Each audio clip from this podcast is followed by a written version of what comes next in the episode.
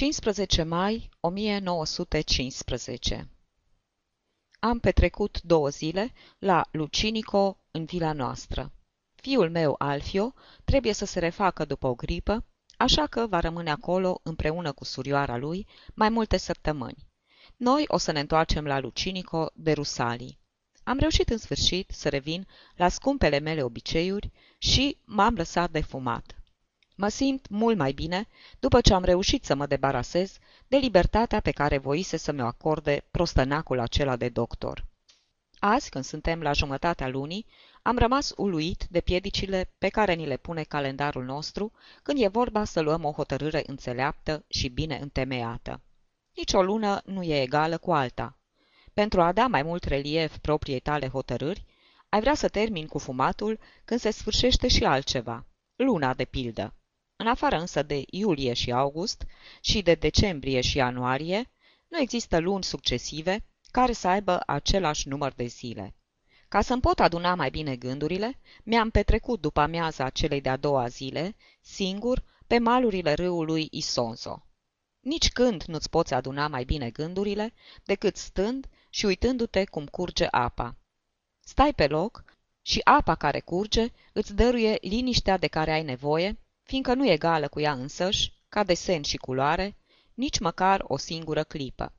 Era o zi stranie. Sus de tot sufla de sigur un vânt foarte puternic, deoarece norii își schimbau forma tot timpul, dar jos nu se simțea nicio adiere. Se întâmpla ca din când în când, printre nouri în mișcare, soarele călduț să găsească câte o spărtură prin care să-și proiecteze razele, când pe o parte, când pe alta a colinei sau pe un vârf de munte, dând relief verdelui dulce de mai, în mijlocul umbrei care acoperea tot peisajul. Aerul era călduț și chiar goana norilor pe cer avea în ea ceva primăvăratic. Nu mai era nicio îndoială. Timpul se îmbunătățea. Pentru mine a fost o adevărată reculegere, o clipă dintre acelea rare pe care ți le îngăduie viața, zgârcită, clipă de reală obiectivitate, când încetezi în sfârșit să te consideri și să te simți victima.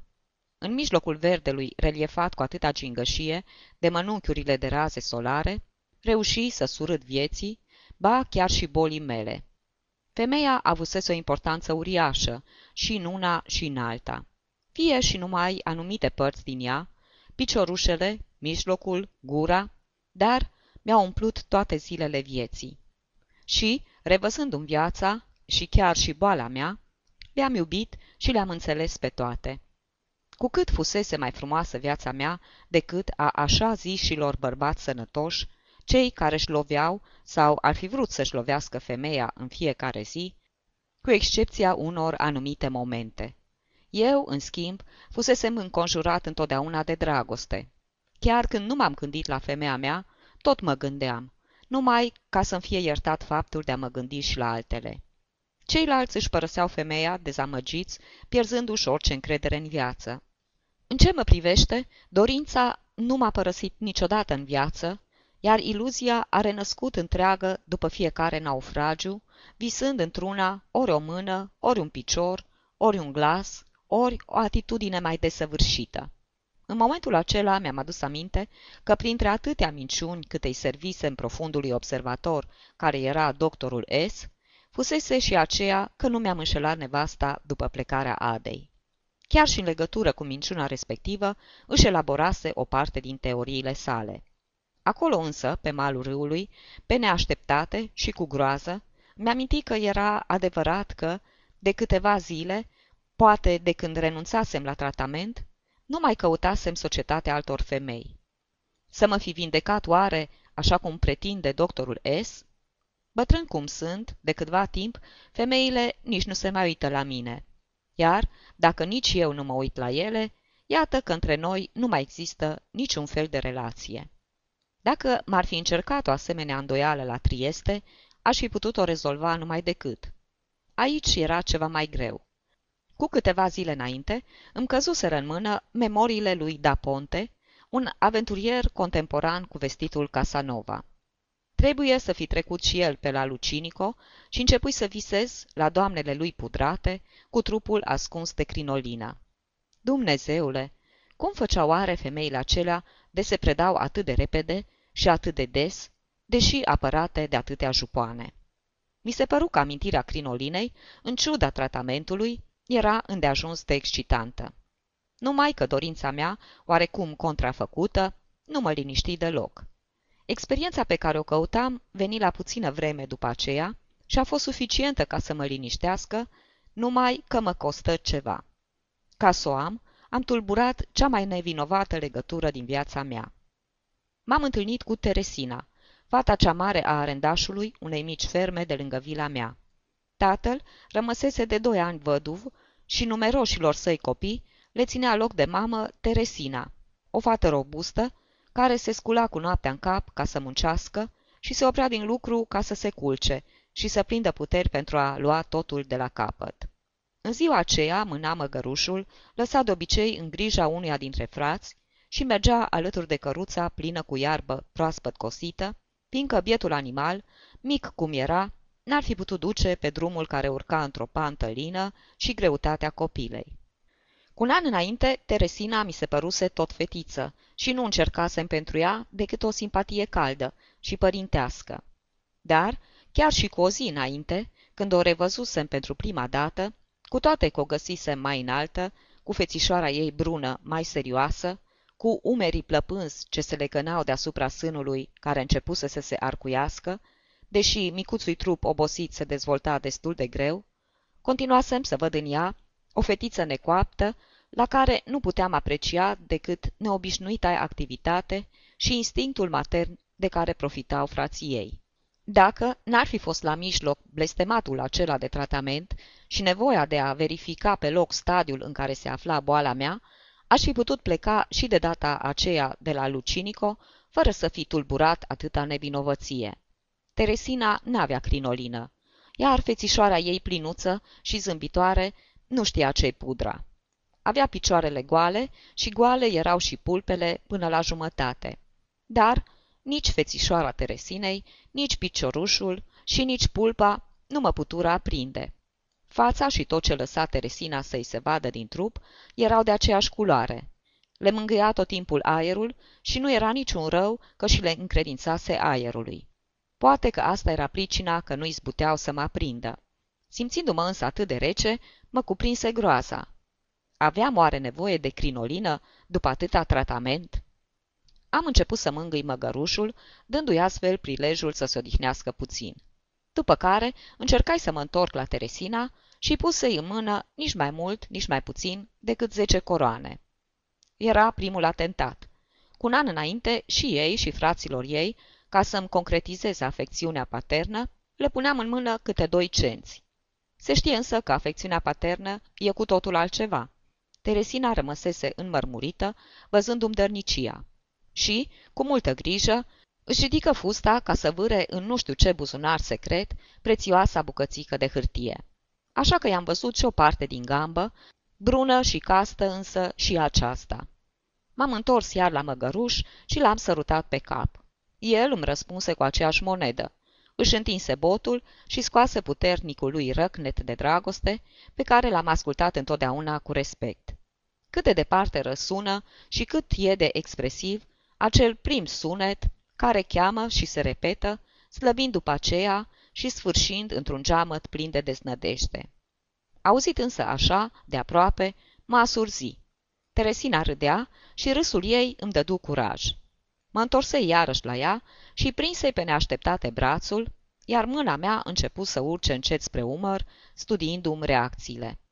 Slavă Domnului! Nu mă vindecasem complet încă. Îmi întrerupsesem tratamentul la timp. Teresina însă își îndemnă măgărușul cu o lovitură de nuia, porni după el și mă părăsi. Râzând vesel, din toată inima, cu toate că hoțoaica aceea mică nu voia să știe de mine, spusei. N-ai niciun drăguț? Ar trebui să ai. Păcat că n-ai avut până acum niciunul. Tot îndepărtându-se de mine, răspunse. Dacă am să-mi iau unul, are să fie, bineînțeles, mai tânăr ca dumneavoastră. Dar nici măcar cuvintele acestea nu reușiră să-mi întunece bucuria. Aș fi vrut să-i dau Teresinei o mică lecție și încercai să-mi aduc aminte cum, în Boccaccio, Maestrul Alberto din Bologna dă de rușine o femeie ce, știindu-se iubită de el, dorea să-l facă de ocară. Raționamentul maestrului Alberto nu și atinse însă scopul, deoarece Madonna Margherida de Ghisolieri îi spuse Mi-e dragă iubirea dumitale ca una ce pornește dintr-un suflet bun și vrednic. De aceea, dacă cinstea îmi rămâne nepătată, sunt gata a-ți face voie și a te sluji întru toate. Încercai să procedezi cât mai cu cap. Când ai să începi să te ocupi și de bătrâni, Teresina?" striga eu cât putui ca să mă audă, deși se îndepărtase destul de mult. Când am să fiu și eu bătrână, răgnia, râzând din toată inima, fără să se oprească însă. Numai că atunci bătrânii nici nu să se uite la tine. Crede-mă, îi cunosc bine. Răgneam și eu, mulțumit de spiritul pe care îl făcusem și care venea direct din măruntaiele mele. În clipa aceea, undeva în înaltul cerului, norii se dăduseră în lături, lăsând să treacă un mănunc de raze de soare care o prinseră pe Teresina, aflat acum la o depărtare de 40 de metri de mine și la o înălțime de peste 10. Era brună, micuță, dar luminoasă. Pe mine soarele nu mă lumină. Când suntem bătrâni, rămânem în umbră, chiar dacă avem spirit. 26 iunie 1915 Războiul m-a ajuns din urmă. Eu, care stăteam să ascult povești despre război, ca și cum ar fi fost vorba de un război de altă dată, de care vorbești cu plăcere, dar de care ar fi fost idiot să te preocupi, iată-mă intrat în joc, fără să vreau, înmărmurit și mirat în același timp că nu mi-am dat seama mai înainte. Trăisem pe deplin liniștit într-o clădire al cărei parter ardea și nu prevăzusem că mai devreme sau mai târziu toată clădirea avea să se prăbușească în flăcări, iar eu împreună cu ea. Războiul mă înhăță, mă scutură ca pe o cârpă, îmi luă dintr-o dată toată familia, ba, chiar și administratorul. Și deveni, de pe o zi pe alta, un om complet nou, sau, ca să fiu mai exact, toate cele 24 de ore ale mele deveniră cu totul noi. De ieri sunt mai puțin liniștit, deoarece, în sfârșit, după așteptare de o lună de zile, am primit primele vești de la familie. Sunt sănătoși cu toții și se află la Torino, în timp ce eu pierdusem orice speranță să-i mai revăd. Sunt obligat să-mi petrec toată ziua la birou. N-am nimic de făcut acolo, dar cei doi Olivi, în calitatea lor de cetățeni italieni, au fost siliți să plece, iar cei mai buni dintre funcționarii mei, puțin la număr, au plecat să se bată, de o parte ori de alta, și de aceea trebuie să rămân la post în calitate de supraveghetor. Și mă îndrept în fiecare seară spre casă, împovărat de cheile cele mari ale depozitului. Azi, fiindcă mă simt mult mai liniștit, mi-am adus la birou și manuscrisul care ar putea să mă ajute să-mi petrec timpul mai ușor. Și adevărul e că mi-a dăruit un minunat sfert de oră în care am putut afla că a existat pe lumea asta o epocă atât de liniștită și de pașnică, încât îți îngăduia să te ocupi și de asemenea fleacuri. Ar fi nostim ca cineva să mă invite, cu tot din adinsul, să cad în stare de semiconștiință și să pot retrăi măcar un singur ceas din viața mea trecută. I-aș râde nas. Cum să părăsești un prezent de felul acestuia și să pleci în căutarea unor lucruri lipsite de importanță? Mie mi se pare că abia acum m-am despărțit în mod definitiv și de sănătatea și de boala mea. Umblu pe străzile nefericitului nostru oraș cu sentimentul că sunt un privilegiat care nu se duce la război și care găsește în fiecare zi tot ce trebuie ca să mănânce. În comparație cu ceilalți oameni, mă simt atât de fericit, mai cu seamă de când am vești de la ei mei, încât mi s-ar părea că stârnesc mânia zeilor, dacă m-aș simți și mai bine. M-am întâlnit cu războiul într-un mod violent, dar care, acum, mi se pare puțin caragios. Augusta și cu mine ne întorseserăm la Lucinico pentru a petrece rusalile cu copiii. În ziua de 23 mai m-am sculat de vreme. Trebuia să-mi iau sărurile de Carlsbad și să fac și o plimbare înainte de cafea. În timpul tratamentului urmat la Lucinico, am observat că inima, când ești cu stomacul gol, bate cu mai multă ușurință și răspândește în tot organismul o senzație de sănătate. Teorie ce avea să se perfecționeze în chiar ziua aceea, care mă sili să sufăr de foame și să mă simt atât de bine. Augusta îmi spuse bună dimineața, ridicându-și capul, alb tot acum, de pe pernă, și aducându-mi aminte că îi promisesem fetei noastre niște trandafiri. Unica noastră tufă de trandafir se uscase, așa că trebuia să iau din altă parte. Fica mea e acum o fată frumoasă și seamănă cu Ada. Și-am uitat, de pe o zi pe alta, să mai fac pe pedagogul sever, transformându-mă într-un cavaler care respectă feminitatea chiar în propria fică. Ea și-a dat numai decât seama de ascendentul pe care îl căpătase asupra mea și, spre marele amuzament al meu și al Augustei, profita din plin. Voia trandafiri și trebuia să-i fac rost de trandafiri. Luai hotărârea să fac o plimbare de două ore. Era un soare minunat și deoarece îmi propusesem să merg tot timpul și să nu mă opresc decât atunci când aveam să ajung din nou acasă, nu mi-am luat nici sacoul și nici pălăria. Din fericire, mi-am adus aminte că trandafirii trebuiau plătiți, așa că nu mi-am lăsat acasă, împreună cu sacoul și portofelul. Întâi am trecut pe la gospodăria vecină, la tatăl Teresinei, să-l rog să-mi taie trandafirii pe care aveam să iau la întoarcere. Am intrat în o grada mare și împreșmuită de un zid cam dărăpânat, dar n-am găsit pe nimeni. Am strigat-o pe Teresina. Atunci a ieșit din casă cel mai mic dintre frați, care trebuie să fie avut șase ani. Îi pusă în mână ceva centime și el îmi povesti că toată familia plecase cu noaptea în cap, dincolo de Isonzo, la un ogor de cartofi, unde aveau de făcut toată ziua lucrări de consolidare a terenului. Nu-mi păru rău deloc. Cunoșteam bucata aceea de pământ și știam că aveam nevoie, ca să ajung acolo, de aproape o oră. Și, cum îmi propusesem să merg două ore, mă bucuram să pot da plimbării mele un scop precis. Așa că n-aveam de ce mă teme cam să o întrerup datorită unui neașteptat acces de lene.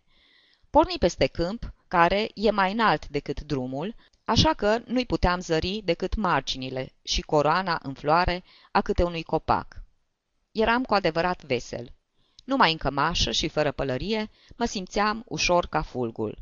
Inspiram aerul acela atât de curat și, așa cum obișnuiam adesea în ultima vreme, făceam în același timp și gimnastica pulmonară a lui Niemeyer, pe care o învățasem de la un prieten neamț, un lucru foarte folositor pentru cine duce o viață mai mult sedentară.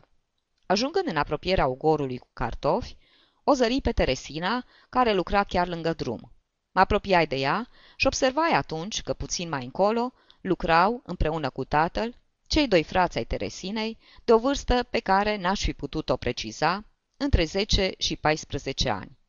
În timp ce trudesc, bătrânii se simt mai curând sleiți, dar, datorită excitației, par mai tineri decât atunci când nu fac nimic.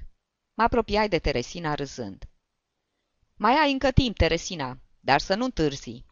Ea nu înțelese ce am vrut să spun și nici eu nu căutai să explic. Nici nu trebuia. De vreme ce ea nu-și mai amintea nimic, ne puteam întoarce la vechile noastre relații. Repetasem experimentul și rezultatul fusese și de data aceasta favorabil. Adresându-i acele puține cuvinte, o mângâiasem nu numai cu ochiul. Cât despre trandafiri, căzu imediat la înțelegere cu tatăl Teresinei. Îmi dădea voie să tai câți voiam, iar pentru preț n-aveam să ne certăm din pricina asta. Voia să se apuce iarăși de lucru, în timp ce eu mă pregăteam să pornesc spre casă, dar se căi și alergă după mine. Iar când mă ajunse din urmă, mă întrebă foarte încet. N-ați auzit nimic? Se spune că a izbucnit războiul. Sigur, e un lucru pe care îl știe toată lumea, de mai bine de un an, îi răspunse eu. Nu vorbesc de acela, rosti el nerăbdător. Vorbesc de cel cu... și făcut semn cu mâna spre frontiera italiană, foarte apropiată. Nu știți nimic? Și se uită la mine, îngrijorat, fără să-mi audă răspunsul. Înțelege, îi răspunse eu plin de siguranță, că dacă eu nu știu nimic, înseamnă că nu-i absolut nimic. Vin de la Trieste și tot ce am auzit când am plecat de acolo a fost că primejdea izbucnirii unui război a fost îndepărtată. Iar la Roma, guvernul care voia război a căzut și acum a venit Gioliti. El se însenină numai decât. Asta înseamnă că toți cartofii ăștia pe care i-am pus în cuiburi și care dau semne de mare belșug, or să fie ai noștri. Umblă atâtea vorbe prin lumea asta și cu mâneca de la cămașă își terse sudoarea care îi se scurgea pe frunte. Văzându-l atât de mulțumit, încercai să-i fac o bucurie și mai mare. Îmi plac așa de mult oamenii fericiți. Îi spuse de aceea câteva lucruri de care nu-mi place de fel să-mi aduc aminte. Îl asigurai că, dacă ar începe războiul, luptele nu s-ar fi dat tocmai acolo. Exista în primul rând marea, unde era de altfel și timpul să se bată, și apoi nici Europa nu ducea lipsă de câmpuri de luptă pentru cine avea chef de război. Erau Flandrele și unele departamente din Franța.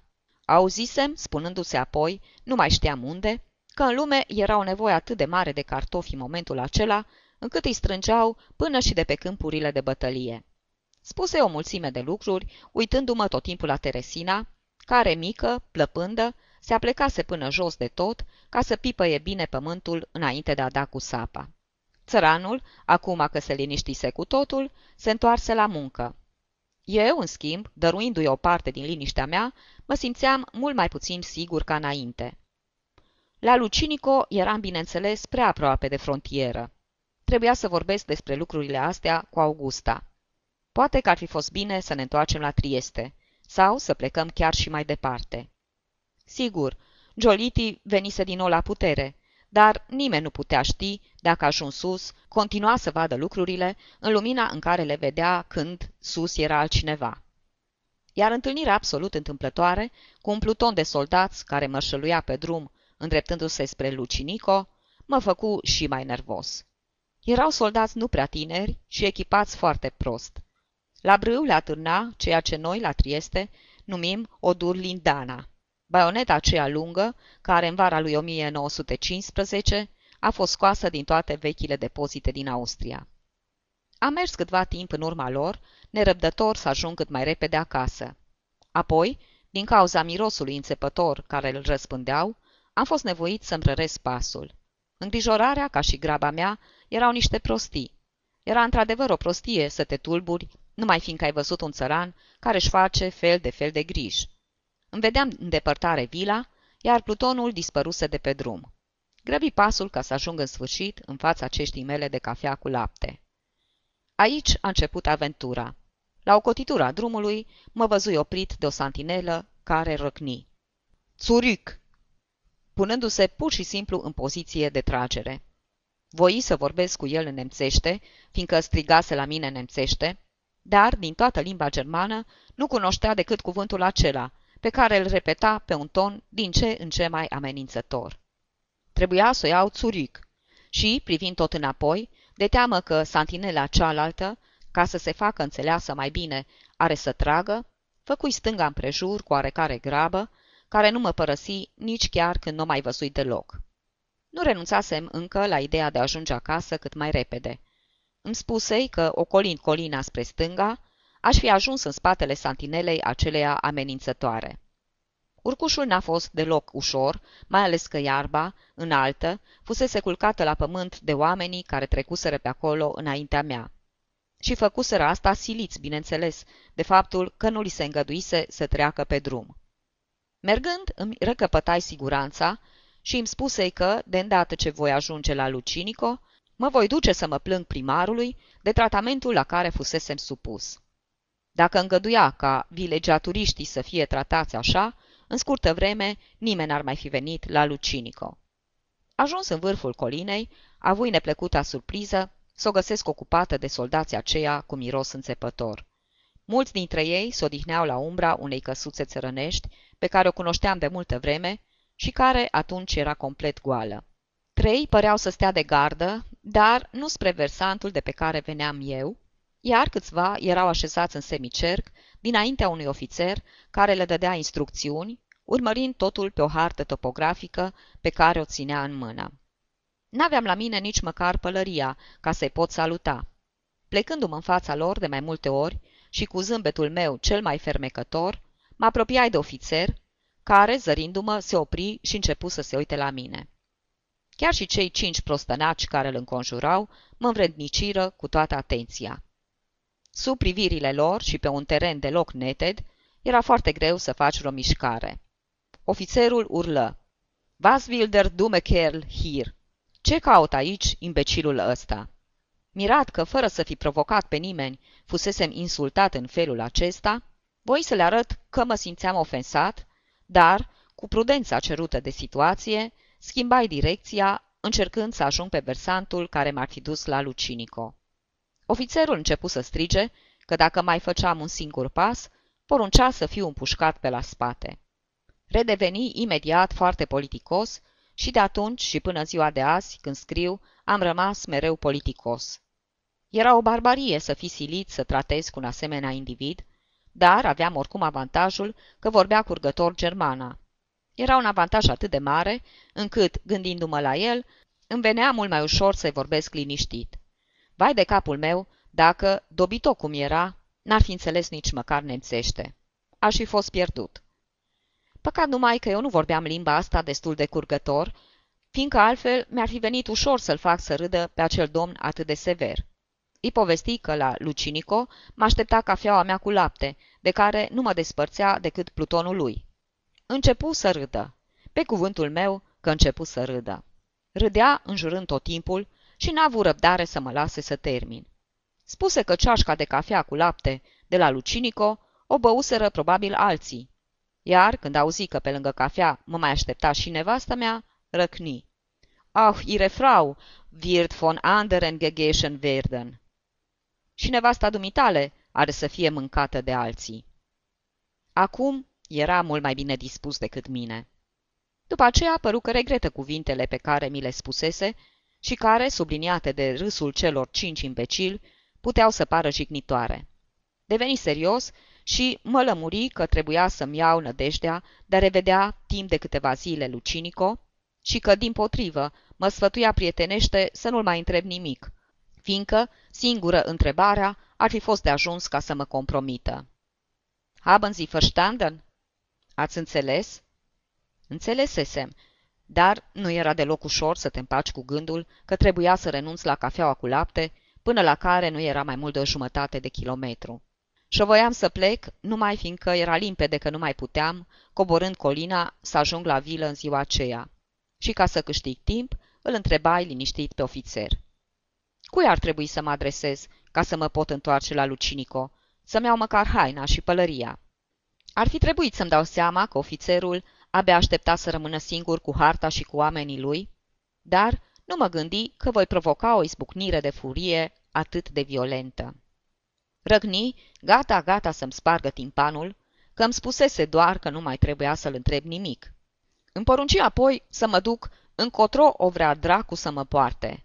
Voder Teufel zi Tragenville. Ideea de a fi purtat de cineva nu-mi displăcea prea mult, căci mă simțeam foarte obosit, dar ezitam încă. Între timp, ofițerul, tot răcnind, se aprinse și mai mult și pe un ton foarte amenințător, îl chemă la el pe unul dintre cei cinci oameni din jurul lui și, adresându-i se cu domnule caporal, îi dădu ordin să mă însoțească până la poalele colinei și să nu mă piardă din ochi până nu voi dispărea pe drumul care duce la Goriția, iar dacă voi ezita să mă supun, să tragă în mine. Și astfel, coborit de pe colină, aproape-aproape bucuros, spunând chiar, fără nicio umbră de ironie, Dankeschön. Caporalul era slav și o rupea puțin pe italienește. Găsi de cuvință să se arate brutal în fața ofițerului și, ca să mă silească să merg înaintea lui la coborâre, urlă la mine. Marș! Când ne îndepărtarăm însă puțin, deveni blând și familiar. Întrebă dacă știam ceva în legătură cu războiul și dacă era adevărat că Italia era pe punctul de a intra în foc. Se uita la mine neliniștit, așteptându-mi răspunsul. Așadar, nici măcar ei, care îl declaraseră, nu știau dacă e sau nu război. Voi să-l fac cât mai fericit cu putință și împărtăși și lui veștile pe care îi le dădusem tatălui Teresinei. Mai târziu însă m-a mustrat cugetul. Se prea poate ca toate persoanele cărora le-am dat asigurările mele să fi pierit în îngrozitoarea vijelie care izbucni. Și cine știe ce expresie de uimire trebuie să se fi întipărit pe fața lor încremenită de moarte. Eram de un optimism de nestăvilit. Nu simțisem războiul în cuvintele ofițerului și, mai precis, în tonul cu care fusese rostite? Caporalul se bucură foarte mult și, ca răsplată, mă sfătui și el să nu mai încerc să ajung la Lucinico. Judecând după veștile date de mine, credea că dispozițiile care mă împiedicau să mă înapoiez acasă vor fi anulate chiar de-a doua zi. Mă sfătuia însă ca între timp să mă duc la Trieste, la Plaț Comando, de unde aș fi putut obține un permis special.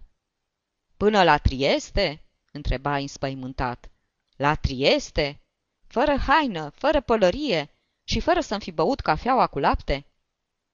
După câte știa caporalul, chiar în timp ce stăteam noi de vorbă, un strâns cordon de infanterie închidea trecerea spre Italia, creând o frontieră nouă și de netrecut. Și cu zâmbetul omului care știa multe, îmi spuse că, după el, drumul cel mai scurt până la Lucinico era cel care ducea dincolo de Trieste. Auzindu-l vorbind astfel, mă resemnai și mă îndreptai spre Goriția, cu gândul de a lua trenul de prânz ca să mă duc la Trieste. Eram agitat, dar trebuie să mărturisesc că mă simțeam foarte bine. Fumasem puțin și nu mâncasem nimic. Și eram de o sprinteneală pe care nu mai simțisem de multă vreme. Nu mă supăra deloc faptul că mai aveam de mers. Mă dureau picioarele un pic, mi se părea însă că aș fi putut să rezist până la Goriția, căci respiram liber și adânc.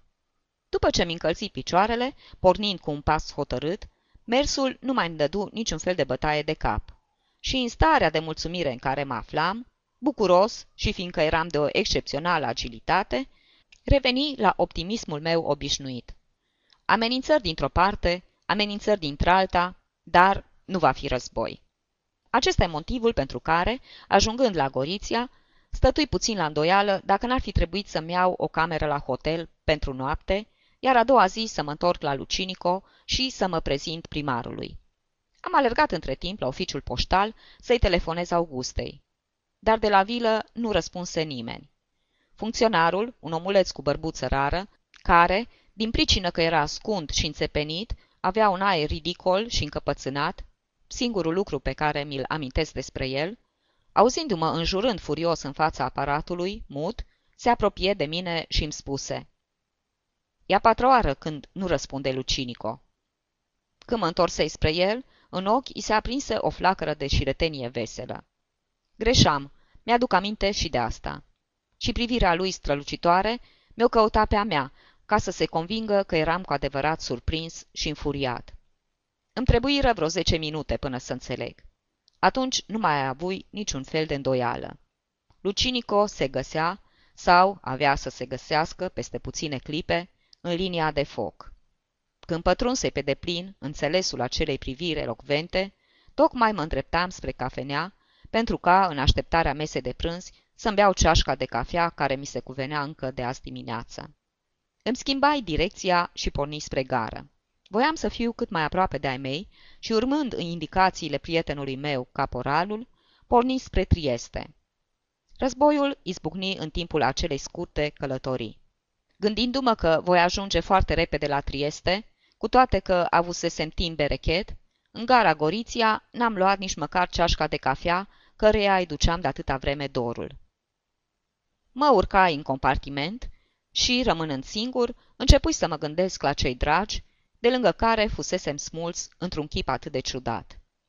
Trenul merse normal până dincolo de Mont Falcone. Părea că războiul nu ajunsese încă până acolo.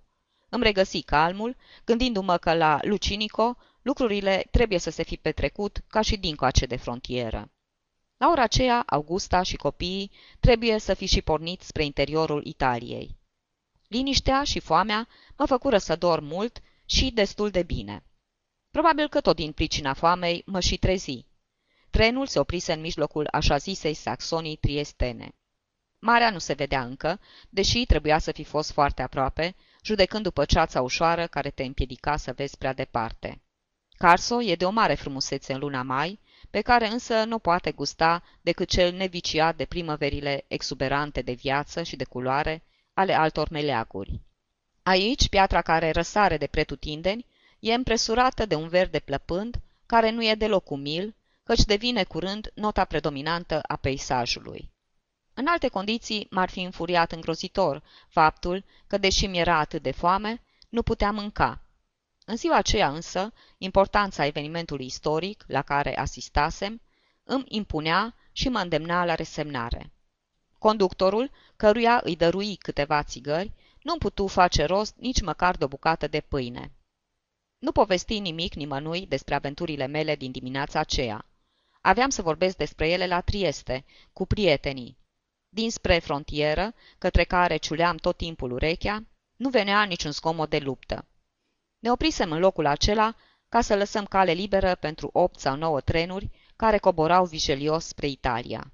Plaga cangrenoasă, așa cum mi se spuse numai decât în Austria frontului italian, se deschisese și avea nevoie de material ca să-și rănească purulența. Iar vieții oameni se duceau într-acolo, hohotind de râs și cântând. Din toate trenurile se auzeau strigăte de bucurie sau de entuziasm.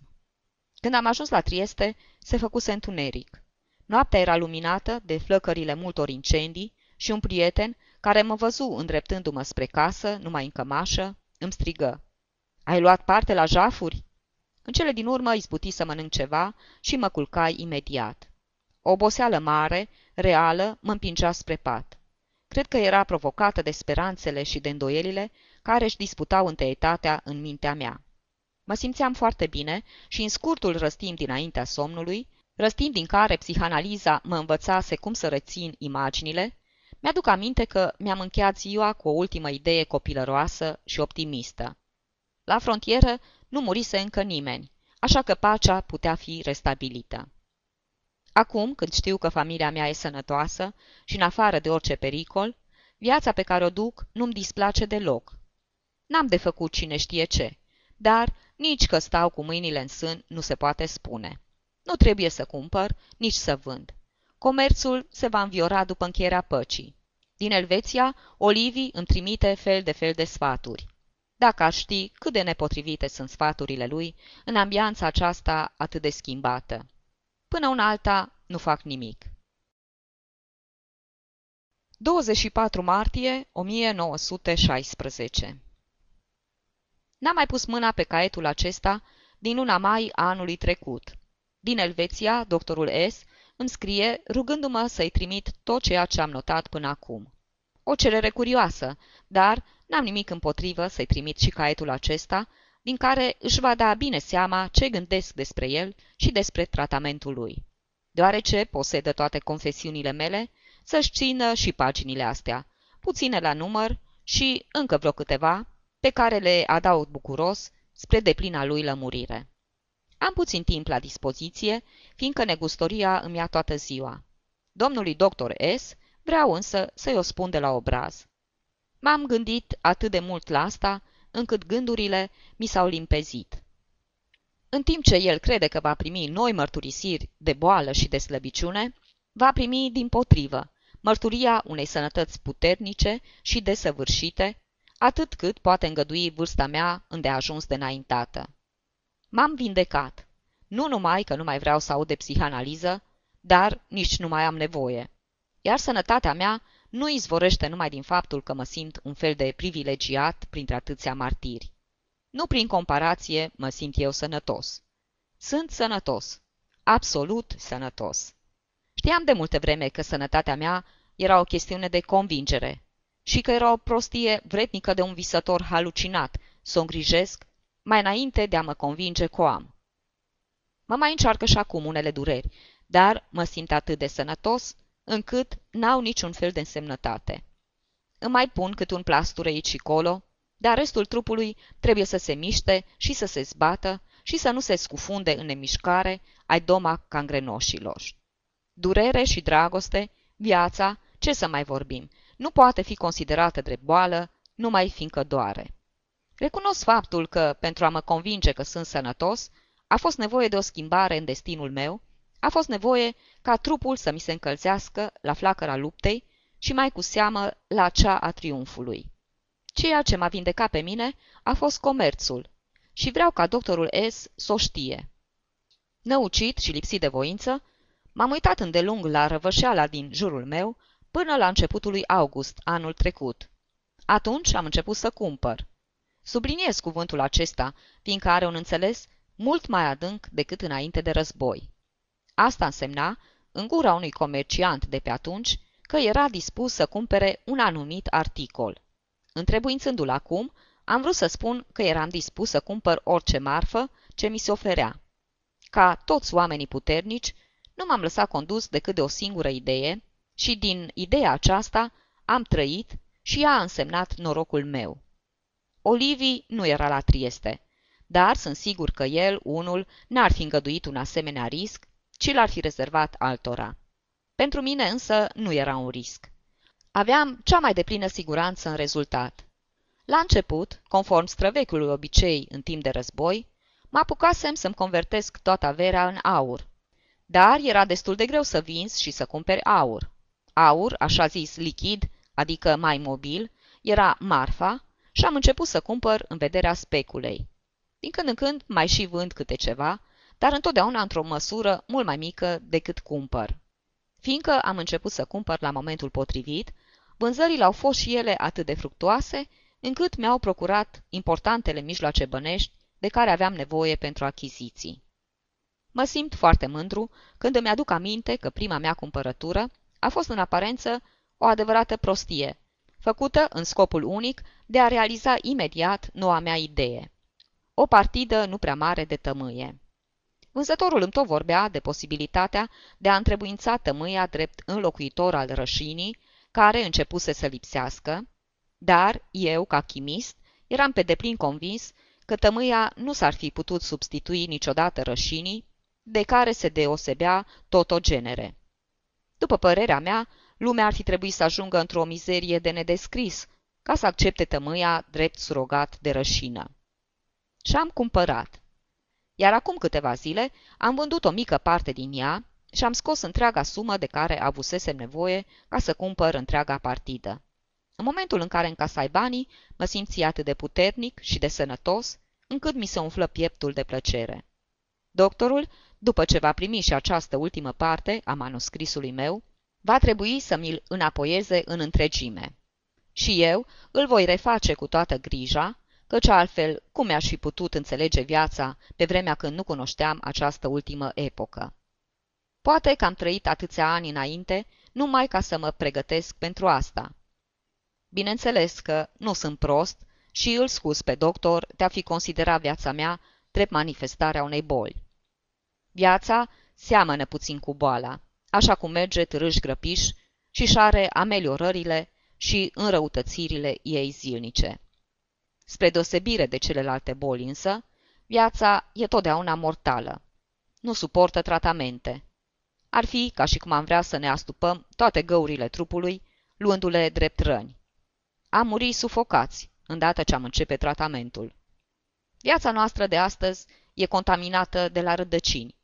Omul a luat locul arborilor și al animalelor și a contaminat aerul, a corupt văzduhul. Se poate întâmpla chiar și mai rău. S-ar putea ca acest trist și activ animal să descopere și să pună în slujba lui și alte forțe. Deasupra capetelor noastre plutește o asemenea amenințare și va avea, ca urmare, o sporire a numărului oamenilor. Fiecare metru pătrat de pământ va fi ocupat de un om. Cine ne va vindeca de lipsa de aer și de spațiu? Numai gândindu-mă la asta, simt că mă sufoc. Dar nu e asta. Nu e numai asta. Orice efort de a ne însănătoși e zadarnic. Asta nu îi se poate întâmpla decât animalului care nu cunoaște decât un singur progres, acela al propriului său organism. Atunci când a înțeles că singura ei salvare e migrațiunea, rândunica și-a dezvoltat mușchiul care îi mișcă aripile și care a devenit în felul acesta partea cea mai importantă a organismului ei. Cârtița s-a retras sub pământ și trupul i s-a adaptat nevoilor ei. Calul a devenit mai puternic și și-a modificat piciorul. Nu cunoaștem cum s-au transformat unele animale, dar transformări au existat. Iar sănătatea lor nu a avut nimic de suferit. Omul însă, purtător de ochelari, născocește în schimb unelte străine de corpul lui. Iar dacă cel care le-a născocit a avut și sănătate și noblețe, cel care le întrebuințează duce lipsă și de una și de alta. Uneltele se cumpără, se vând și se fură, iar omul devine din ce în ce mai viclean și mai slab. Și e de la sine înțeles că viclenia îi sporește proporțional cu slăbiciunea. Primele unelte păreau să fie o prelungire a brațului și nu puteau fi puse în funcțiune decât prin forța acestuia. Dar, acum, unealta nu mai are nicio legătură cu mâna. Și unealta e aceea care iscă boala, odată cu părăsirea legii, care pe toată fața pământului a fost creatoare. Legea celui mai tare a dispărut și am pierdut selecția salvatoare. De cu totul altceva am avea nevoie în locul psihanalizei. Sub legea posesorului celui mai mare număr de unelte, se vor înmulți ca și bolile, ca și bolnavii. Poate că, datorită unei catastrofe nemaipomenite, provocată de unelte, ne vom regăsi sănătatea. Când gazele otrăvitoare nu vor mai fi de ajuns, un om zămislit ca toți ceilalți, în taina unei încăperi din lumea noastră, va inventa un exploziv formidabil, în comparație cu care explozivele existente astăzi vor fi socotite niște jucării nevătămătoare. Iar un alt om, zămislit și el ca toți ceilalți, dar poate puțin mai bolnav decât ceilalți, va fura explozivul acesta și va coborâ până în inima pământului ca să-l pună acolo unde efectul va putea atinge suprema intensitate.